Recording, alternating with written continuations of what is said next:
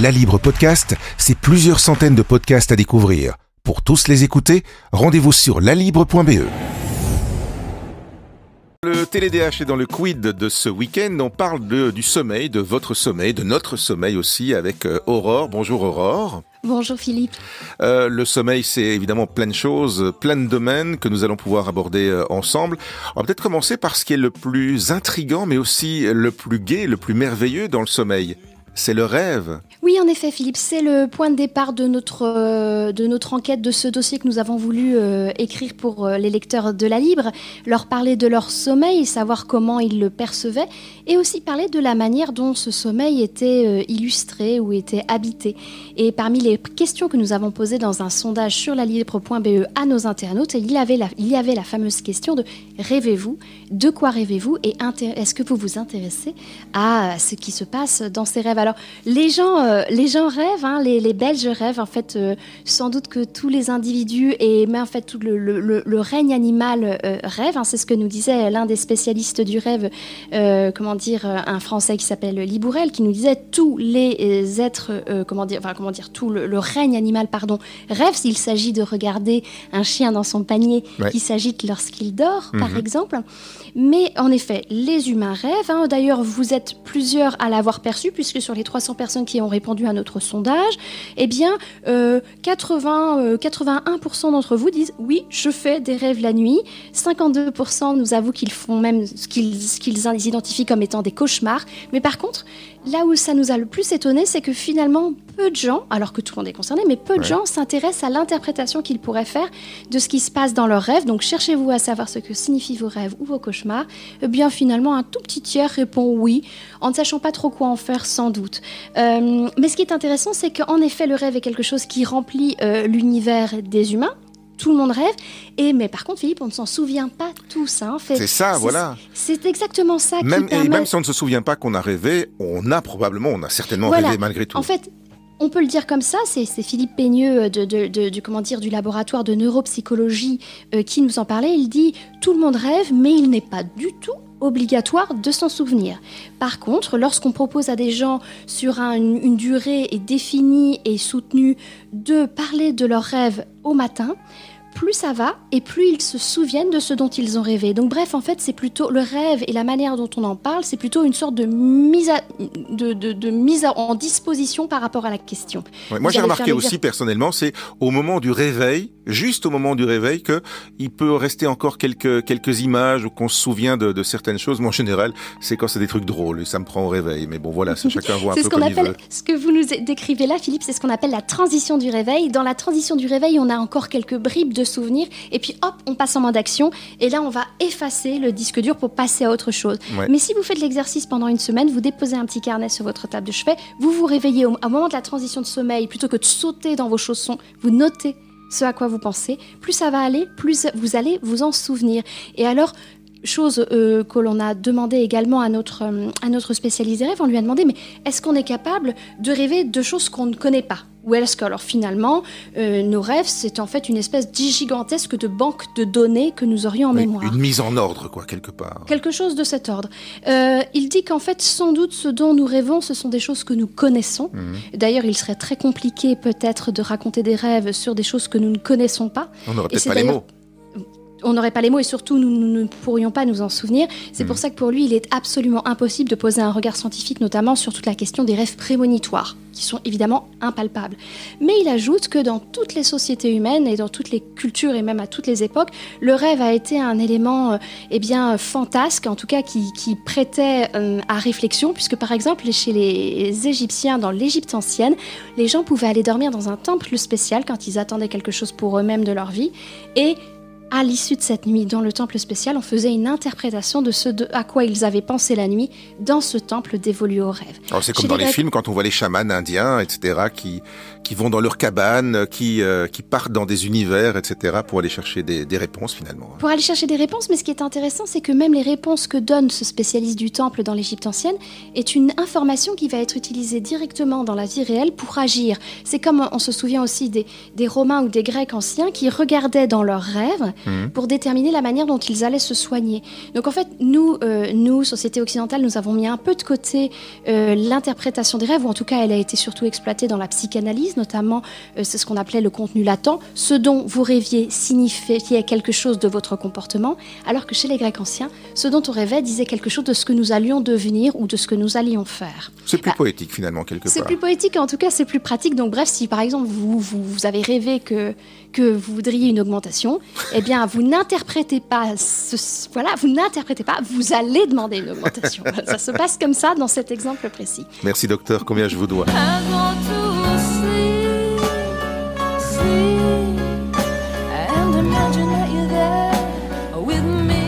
Le, rêve, pour ça, il faut quand même dormir et a priori bien dormir, non? Alors évidemment, quand on parle de rêve, on parle aussi d'un sommeil qui existe et non pas d'un sommeil dont on rêve mais qui n'arrive jamais, euh, puisque en fait on est en train de, quand on parle de sommeil, on est en train de parler de quelque chose qui est excessivement fragile. Hein. Euh, euh, le, spécialiste qu'on a interrogé pour ce qui concerne les chiffres belges du sommeil, c'est un certain Roland Peck, qui est un somnologue et qui travaille ici dans un institut qui s'appelle Domo Sleepwell, ce qui vous dit déjà un petit peu le programme. Avec Roland Peck, on a essayé d'analyser ce qui se passait chez les Belges en particulier. Et il rappelle un chiffre, enfin il, énonce plutôt, un chiffre tout à fait étonnant, Philippe. Il dit qu'une personne sur trois en Belgique actuellement vit des insomnies. C'est énorme. Hein. Près de plus de 30% de la population vit mal la nuit. Et une personne sur dix a de mauvaises nuits depuis plus de 10 ans. Ah ouais, quand même. Donc ça veut dire que l'insomnie c'est pas juste la pathologie de quelqu'un qui aurait un peu trop bu ou qui hmm. ne fait ou qui regarde trop son GSM avant de s'endormir. C'est une fragilité de l'être humain qu'il faut donc prendre en considération. Et donc, ça suffit peut-être de montrer du doigt ceux qui dorment mal comme étant de, mauvais élèves par rapport notamment à l'hygiène de vie. Hein, ce que prouvent les études, c'est qu'en fait, il y a plein de raisons qui expliquent que l'on peut mal dormir. Selon Ron Lepec, il y a plus de 88 raisons qui expliqueraient une possible insomnie, hein, exactement autant que les touches noires et blanches d'un piano. Hein. Et donc parmi ces touches, il y a eh bien, le fait que votre conjoint ronfle, ting, ça c'est une première note. Mais vous pouvez y ajouter par exemple l'apnée du sommeil, ting, vous pouvez y ajouter le fait d'avoir trop bu, ting, enfin bref. Donc l'insomnie c'est quelque chose qui touche tout le monde et c'est pour ça que ça valait la peine d'en parler. Et, vous en avez parlé aussi, enfin indirectement on va dire, vous avez sondé euh, les lecteurs, ils, ils vous ont apporté quoi sur leur sommeil? Ah oui, parce qu'en fait, euh, voilà, on, avait beaucoup de difficultés à trouver les chiffres qui concernaient la Belgique. On avait, euh, en discutant avec un essayiste spécialiste du sommeil qui s'appelle Cédric Biagini, avec qui on avait parlé de la marchandisation du sommeil, on avait les chiffres français. Les Français dorment 6h55 en moyenne par nuit la semaine et 8h02 euh, le week-end. ce qui est intéressant, Philippe, c'est qu'il y a 50 ans, on dormait exactement 1h30 de plus. Donc ça on dit toujours qu'il faut dormir 8 heures. Hein, donc euh. Alors on dit toujours qu'il faut dormir 8 heures, vous avez raison, et pourtant vous vous dormez pas 8 heures, Philippe, un homme de radio 6. qui se lève tôt. Euh, mais en fait, ce chiffre de 8 heures, eh bien, il est un petit peu relativisé par notre spécialiste Roland Peck, qui dit que sans doute autour de 6h, 6h30, l'être humain a obtenu le sommeil nécessaire et récupérateur pour les capacités qui vont lui permettre de générer la mémoire, une bonne immunité, une capacité à résister notamment au stress et à l'anxiété. Hein, Puisqu'en fait, le, sommeil est un moment de récupération, une balance énergétique en quelque sorte. Donc ces Belges nous disent, que nous disent-ils hein, On a les chiffres français en tête, 6h55 par nuit. Les Belges que nous avons interrogés sont en très grande majorité ceux qui nous répondent qu'ils dorment entre 6 et 8 heures par nuit. Ils sont plus de la moitié, 54,3% nous indique cette tendance-là, contre seulement 4 petits pourcents qui avouent pouvoir dormir et vouloir dormir plus de 8 heures et j'avoue pas. Des marmottes. Oui, voilà, ça arrive à tout le monde. Euh, enfin, ça, ça arrive au meilleur même. Euh, sans, étonnement, les Belges comme les Français récupèrent le week-end. Euh, le, chiffre français, c'est 8h02, mais c'est pareil ici. nos sondés nous disent qu'ils dorment un peu plus de 8 heures le week-end. Par contre, chose étonnante, Philippe, à chaque fois on leur demande Avez-vous l'impression de dormir assez en semaine? Avez-vous l'impression de vous reposer assez le week-end? Et à chaque fois, c'est déplorablement un non, non, non. C'est-à-dire que les gens dorment, ils savent quantifier l'heure, le, temps, pardon, mais, ils, ne sont pas, satisfaits. Ils, ne, récupèrent pas, comme il faut.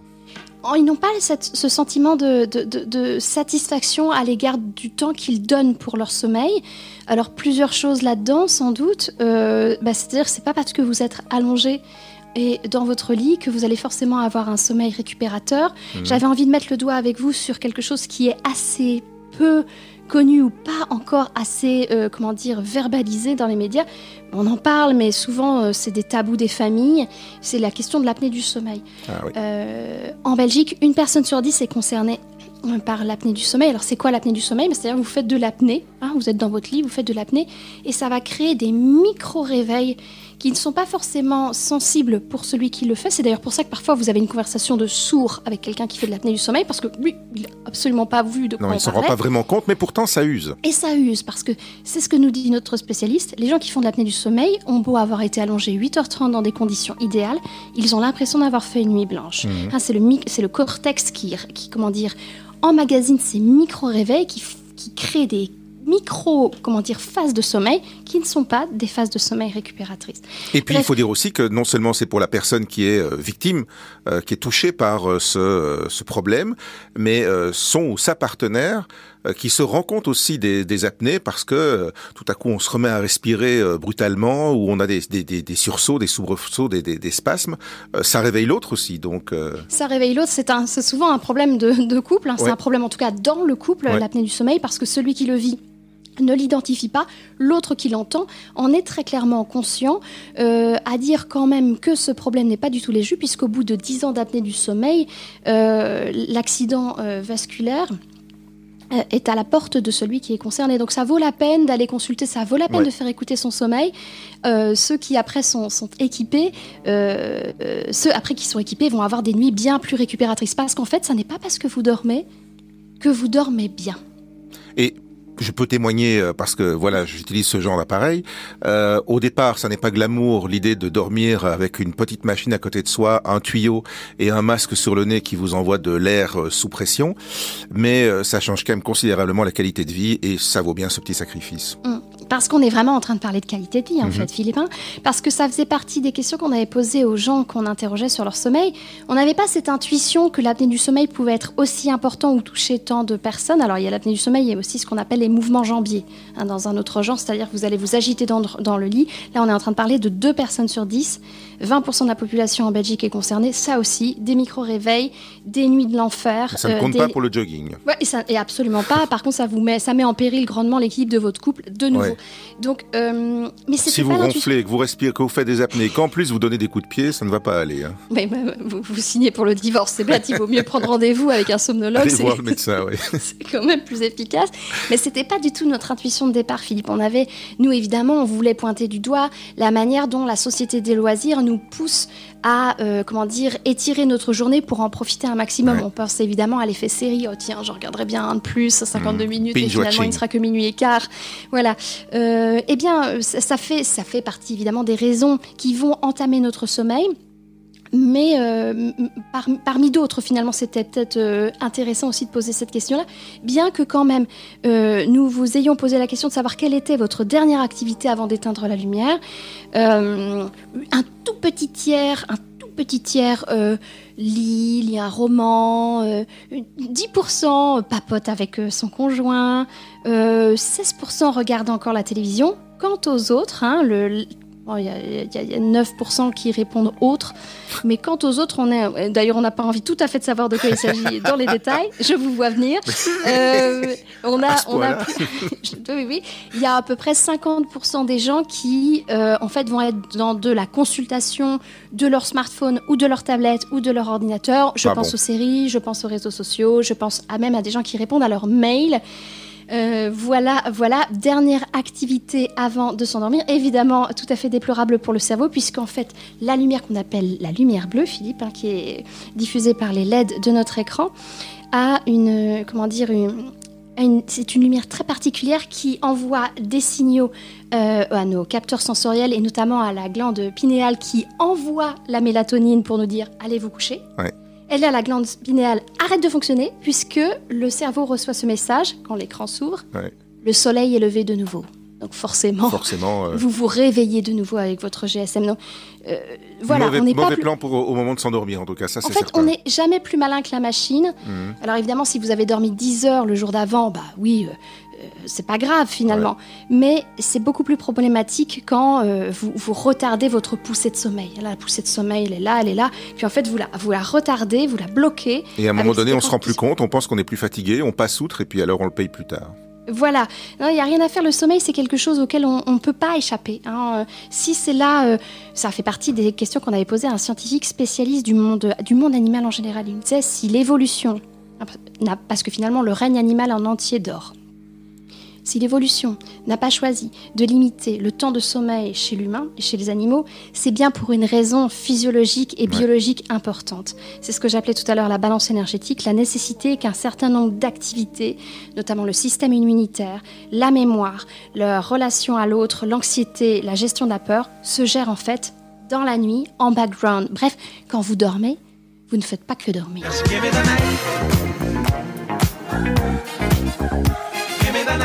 Est-ce que vous avez posé la question aux spécialistes aussi de savoir si, euh, si une bonne petite sieste comme ça dans l'après-midi, ça pouvait compenser une mauvaise nuit? Ah oui, c'est une question qu'on a tous envie de se poser parce qu'on a tous euh, cru que la sieste pourrait nous sauver. Alors d'abord, chose étonnante, le pays... Alors d'abord, je vous pose la question Philippe, c'est à votre avis, quel est le pays en Europe où l'on fait le plus la sieste?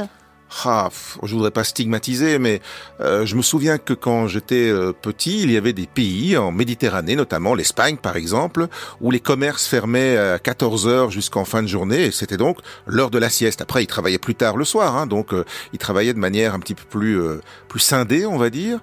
donc je me dis, ça doit être dans les pays du Sud. Alors breaking news, pas du tout. Ah. C'est Roland Peck qui nous en parle. On a en effet cette idée que dans les pays du Sud, comme les justement, comme vous le disiez très bien, les magasins ferment bien c'était dans le c'était le temps de la sieste. Pas forcément. Dans les pays du Sud, on s'arrête de travailler, mais on ne mhm. dort pas forcément. Le pays où on fait très clairement le plus la sieste, c'est l'Allemagne. Ah. C'est assez étonnant quand même. Hein. ça, va à l'encontre de l'image ultra efficace. Comme quoi, il faut casser les clichés. Tout à fait. D'autant que pour les Allemands, la, sieste en fait euh, n'a pas du tout mauvaise presse. Hein. Elle a commencé à changer d'image, même si elle reste pour un certain nombre de, ronchons euh, qui pensent aux valeurs judéo-chrétiennes euh, moralisatrices et, travailleuses que dormir la, journée consisterait à être en fait une, grosse feignasse. à être moins productif. Alors que tout le moins, tout le moins. Et, en fait, c'est pas ça qui se passe. Les Allemands en fait vont avoir un déficit de sommeil dans la semaine. Ils dorment beaucoup moins que 6h50 par nuit, bien moins que cela.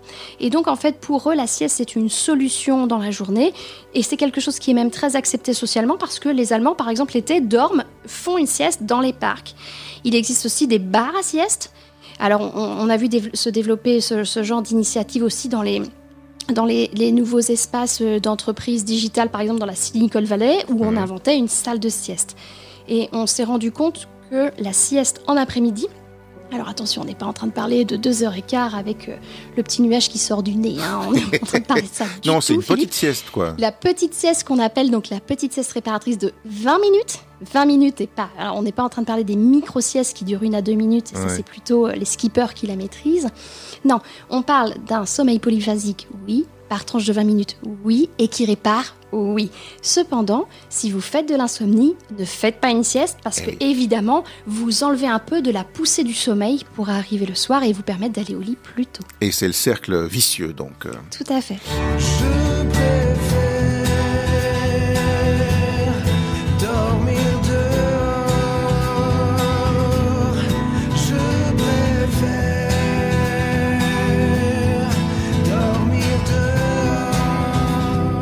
Euh, bon, alors qui dit insomnie dit aussi euh, prise, de médicaments. Alors euh, la, culture populaire, je voudrais qu'on pense que c'est très mauvais.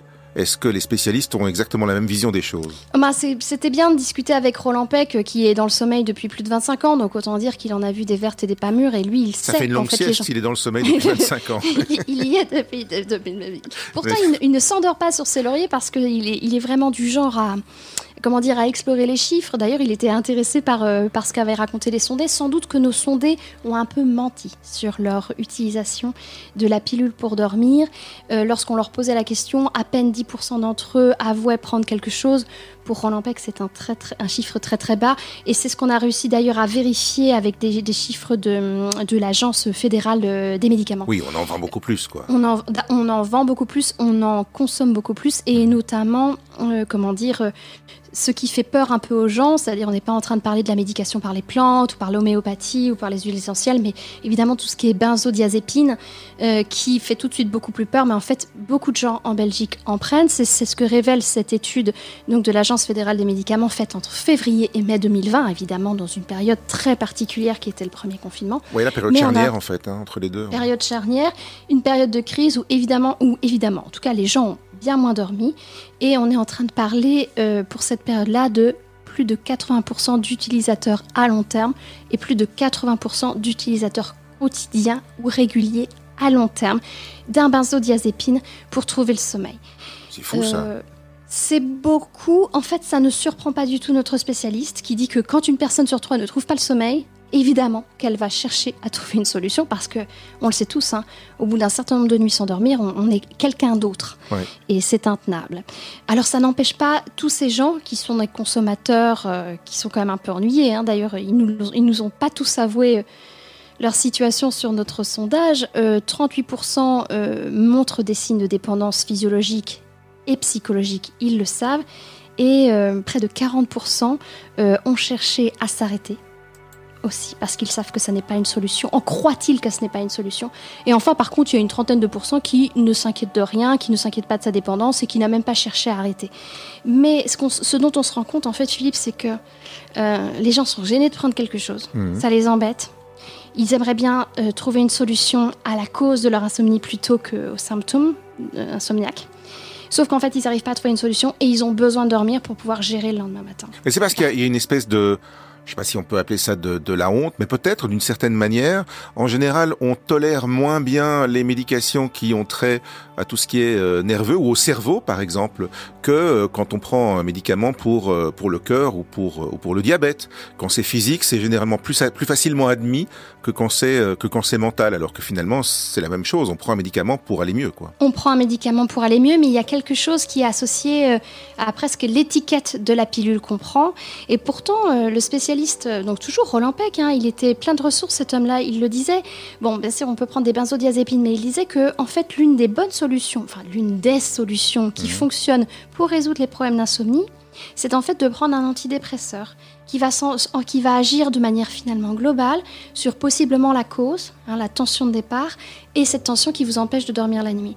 Et en fait, désormais, on, va prescrire des antidépresseurs, des anxiolytiques légers, parfois qui sont d'ailleurs moins problématiques du point de vue de l'accoutumance, mhm. et qui vont permettre aux gens de vivre quelque chose de plus harmonieux, c'est-à-dire que pas juste le truc qui vous tape sur la tête avant d'aller vous endormir. C'est ça, on ne vous assomme pas, on fait en sorte que vous que vous alliez mieux, quoi, de manière globale. Mieux. Mais c'est très difficile de l'avouer. D'ailleurs, c'était même étonnant pour moi qu'un spécialiste du sommeil avoue que le fait de prendre un antidépresseur pour dormir, ça n'était pas si grave. Il a vraiment déculpabilisé la prise de médicaments. Alors, on n'est pas dans, l'idée que les gens doivent s'auto, euh, s'auto-médicamenter. De toute façon, ce sont des médicaments qui ne sont pas non plus disponibles sans prescription médicale. Donc, euh. Tout à fait. Mais ça fait du bien pour une fois qu'on nous explique pas qu'il faut, euh, qu'il faut comment dire, trouver les ressources en nous-mêmes pour aller mieux, qu'il faut compter les moutons et boire du lait. On peut aider. Euh, voilà, on peut se faire aider et je crois que la question du sommeil, en fait, un une vraie question de société. Et pour une fois, c'est pas juste une histoire de t'as dormi à côté de ton GSM, t'as regardé une série trop. En fait, on est en train de parler d'autre chose. Euh, c'est tout ça dans le dossier, donc, euh, du, du quid de, de, ce samedi, avec, j'imagine, des, des, références aussi, si on veut pousser plus loin Oui, évidemment, c'est ce qu'on a ajouté à, à notre contenu. Bah, il y a pas mal de chiffres, on avait cette, cette, rencontre avec euh, notre somnologue, mais on a voulu ajouter un certain nombre de, de comment dire, d'éléments pour aller plus loin, et notamment un, un livre tout à fait... Euh, étonnant, euh, presque provocateur, qui s'appelle 24 euh, heures sur 24 heures 07 euh, de Jonathan Crary, qui est un livre complètement dingue sur la manière dont le sommeil est devenu un enjeu de société et notamment, euh, je ne déflore pas le livre, mais vous saurez que l'armée américaine s'intéresse à la possibilité de créer un homme soldat qui n'aurait plus besoin de dormir et qui donc pourrait se battre pendant des heures durant. Ça fait partie en fait des nouvelles recherches des universités américaines les plus renommées et elle travaille en l'occurrence pour le Pentagone sur ce sujet-là. On imagine, oui, effectivement. Donc c'est la science-fiction qui frappe à nos ports. En tout cas, en matière de sommeil, la science-fiction n'est plus très loin. Bon.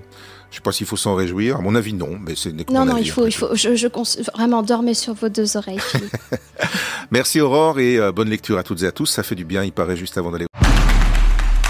La Libre Podcast, c'est plusieurs centaines de podcasts à découvrir Pour tous les écouter, rendez-vous sur lalibre.be.